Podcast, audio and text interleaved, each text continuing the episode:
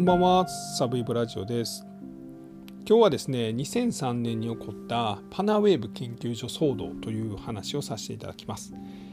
えー、パナウェーブ研究所という名前を覚えてらっしゃる方も多いんじゃないでしょうか。えー、2003年の5月ぐらいにですね、連日、まあ、マスコミ、ワイドショーなんかで、まあ、取り上げられた、まあ、新興宗教団体です。まあ、彼らの特徴はですね、真っ白の服で全身を固めてましてで、えー、車ですね車に今ステッカー渦巻き状のステッカーをペタペタペタペタと、まあ、何百枚と貼ってで、まあ、そういうのがまあ特徴やったんです。で、えー、彼らはですね、まあ、なんでそんなことするかというとスカラー電磁波という、まあ、電磁波でですねあの共産主義者からまあ攻撃を受けてると。まあ、いうことで、まあ、そういう渦巻き状のもので、まあ、防御しているんだとで白装束で防御しているんだと、まあ、いうような主張をしていた宗教団体です。でこれあの2003年に何が起こったかというとこのパナウェーブ研究所の人たちがですね、まあ、とある理由でまあ、岐阜県の方からですね、まあ、福井県福井県じゃないや、えー、と山梨県の方に移動しましてでその移動をですねこうマスコミがですね、まあ、連日その移動についていってですねでそれを報道してたんですね。でこれがまあ一連の騒動であるということなんです。で何が言いたいかと言いますと、まあ、これ実はそのパナウェーブ研究所自体はですね、まあ、実は1人が亡くなってるんですけれども、まあ、あんま何て言いますかねそんな別にやばいわけでもない宗教団体なんですが1995年に、まあ、オウム真理教の地下鉄サリン事件とか、まあ、その前に松本サリン事件とかですね、まあ、そういうのがありまして新興宗教イコール、まあ、やばいやつだと。まあ、いうふうなことが、まあ、みんなにですねで特にマスコミに、まあ、刷り込まれてましてこのパナウェーブ研究所もですねやばいと、まあ、いうふうに、まあ、報道されていました。で、まあ、連日マスコミがですね、まあ、こうその信者の人たちにですねこれどういうつもりなんですかとかこれどういった意味があるんですかみたいなことをしつこく聞くもんですからまあもちろんそのパナウェーブ研究所がいる、まあ、地元の住民とかもですね、まあ、ちょっとこう過敏になりましてでさらに信者の何人か怒ってですね、まあ、このブルドーザーみたいなんでこうマスコミを追いかけ回すみたいなことをしたんですけれどもその映像をまた繰り返しテレビでワイドショーで報じることによってまあこの大した害のない新興宗教団体が、まあ、そこそこ極悪な新興宗教団体であるかのように、まあ、報じられたというまあそういう騒動でした。でもう一点ですね、まあ、僕がちょっとやっぱ気になるのはですねこの電磁波の攻撃を受けるとまあ、このパナベーブ研究所はスカラー電磁波という、まあ、電磁波の攻撃を、まあ、共産主義者から受けてると、まあ、いうようなことを言ってたんですけれどもこの論理って実は結構ですね、えー、無差別殺人事件をする人の論理なんですね。まあ、例えば、まあ、洲本市でですね起こった男女5人が殺された事件まあ、これもですね、まあ、電磁波攻撃みたいなのをこの加害者が受けてると思い込んでですね、まあ、それで周りの人たちを殺すと、まあ、いうような事件でした。でそれ以外にもですね、えー、最近かな、えー、これも四国の方で起こった事件で、えー、っと3人が殺された事件で、えー、犯人がこれ50代の男ですね。が、まあ、逮捕された事件なんですけれどもこれもあの電磁波攻撃を、まあ、受け取るんじゃと。会いに行って話つけたると。言うて、まあ、包丁みたいなものを持ってですね、80代の、男性とその奥さんでさらにまあその子供さんを殺したと、まあ、いうような事件なんですね。でそれ以外にもこの電磁波攻撃を受けてるからやり返すんじゃというのは結構多いんですよね。でまあこれ多分僕の見解では、えー、いわゆるま妄想性障害のま一種で、まあ、そういうなんか妄想を抱いてしまってそれがまあ真実であるかのように思ってですね、まあ、相手を殺さないと自分が殺されてしまうと。まあ、いうようなことを思う人が、まあ、ある一定の割合いると。でこのパナウェーブ研究所のこの考え方もそれにかなり似てるんですね。なんで、まあ、このパナウェーブ研究所自体がこう人を殺したというようなことは、まあ、一件だけあるんですけれども何と言うんでしょうやっぱりそういう電磁波攻撃を受けてるんだと思う人っていうのは結構いるんだなというのを改めて思わされた事件です。で、まあ、ちょっと脱線しています。パナウェーブ研究所の騒動についてはこの後お話しするんですが、まあ、最近ちょっと報道されていることで今まで僕は電磁波攻撃を受けてるなんていうのは基本的に妄想性障害のたわものだと、まあ、要はちょっとそういうふうに頭がおかしになって考えてしまっている人の妄想であるというふうに言いましたが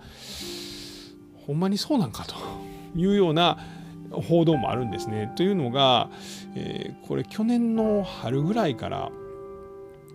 報道されているのがですねアメリカの、まあ、大使館の職員が、まあ、ロシアからですね電波攻撃を受けてですね、まあ、体調が悪くなる人が続出しているというような記事なんですね。でこれは実際、え、新聞なんかでもあの報道されてるんですけれども例えばキューバの大使館に勤めてたアメリカの大使館職員がですね、え、体調不良を訴えて、まあ、帰国したと。でこれはですね、まあ、ロシアがあのマイクロ波によってですねマイクロ波をひたすらこの大使館に当てるんですね。ほなこう大使館の建物の中で働いている人が、まあ、それの影響で体調が悪くなってしまうという。でこういう人が、ま、たくさんいるんだと、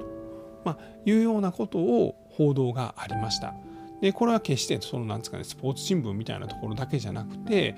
一般紙なんかでも報道されています。なんで電磁波攻撃電波攻撃というのはですね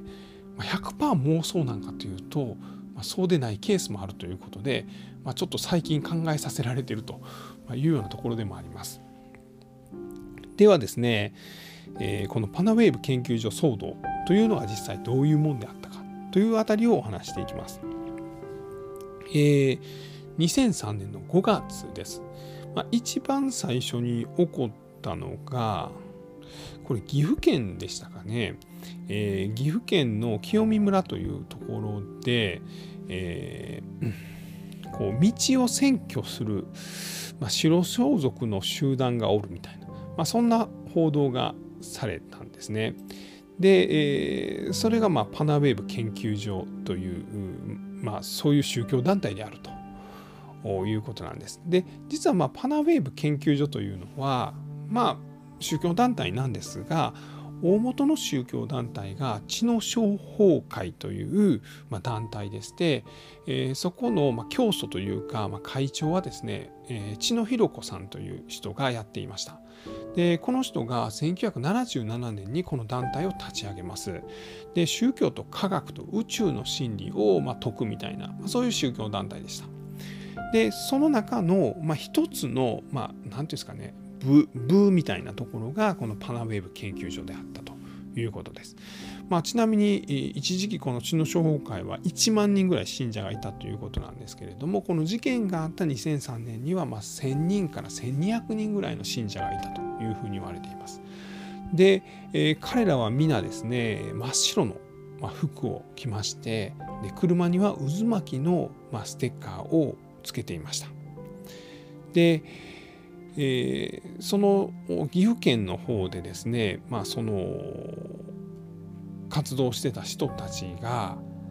みんなですね山梨県に移動し始めたということで、まあ、ワイドショーがそれを追っかけるようになります。で本当にですね、まあ、いわゆるハイエースみたいな車にですね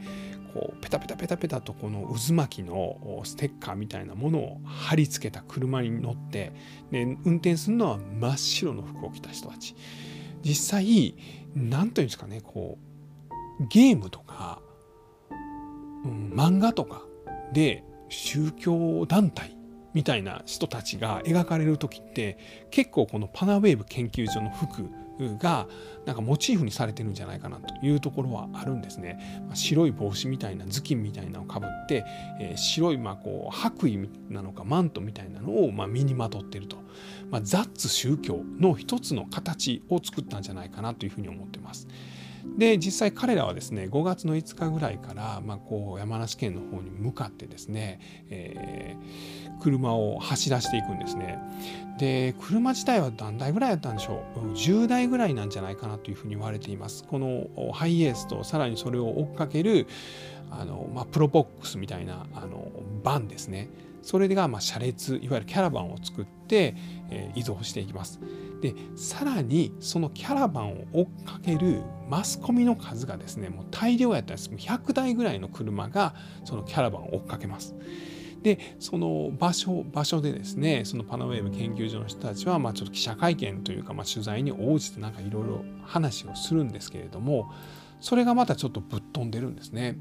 でもともとスカラー電磁波というもので僕たちは攻撃をされているとまあ、いうような主張なんですが、まあ、なぜ山梨の方に行くかというとここからもなかなか SF なんですけれども、まあ、宇宙の惑星の一つにニビル星という惑星があると。でこれが日本に日本というかまあ地球に衝突すると。でまあそれをこう守るために私たちはこう山梨に行くという話なんですね。で、えー、なんかこう書面みたいなのをマスコミに見せるんですけれどもそれが「バル大天使長より地球人類への最後のメモ」というタイトルでニビル星の接近は5日から1週間近く伸びる日本列島を覆う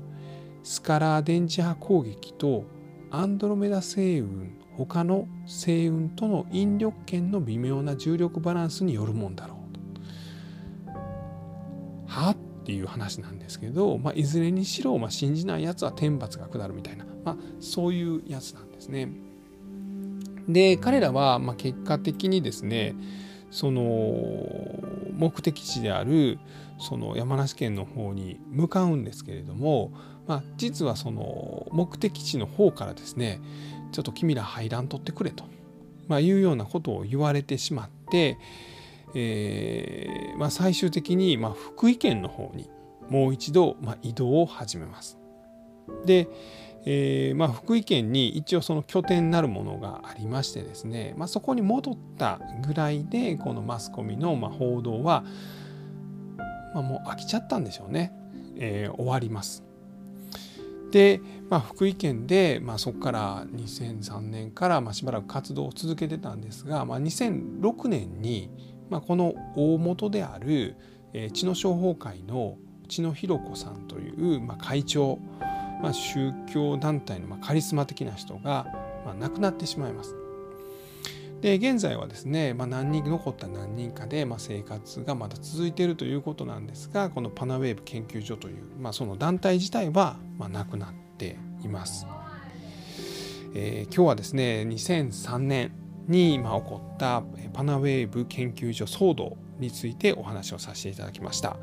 え、これもですね、文春オンラインに、まあ、当時を振り返るような記事があります。また YouTube とかで、えー、まあ、ちょっと概要を説明するような動画とかもありますので、まあ、ご興味のある方は、まご覧になってみてはいかがでしょうか。ま、ちなみに1人亡くなっているというのはですね、え、この事件が明るみになったのが2003年なんですけれども、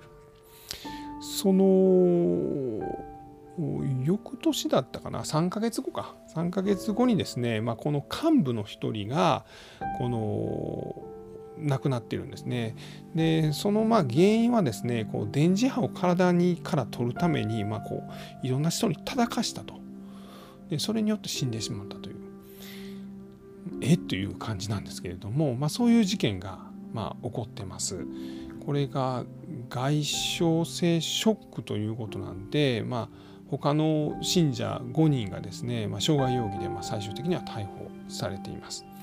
えー、今日はですね2003年に起こった、まあ、パナウェーブ研究所騒動について、まあ、お話をさせていただきました。えー、ちなみにですねこのパナウェーブ研究所はですねあのアザラシのですねあれ何やったかなタマちゃんかに、まあ、餌をあげていたと、まあ、いうのも言われてましたね。ふとちょっとそんなことを思い出したんで言ってしまいました、えー、最後まで聞いていただきましてありがとうございました。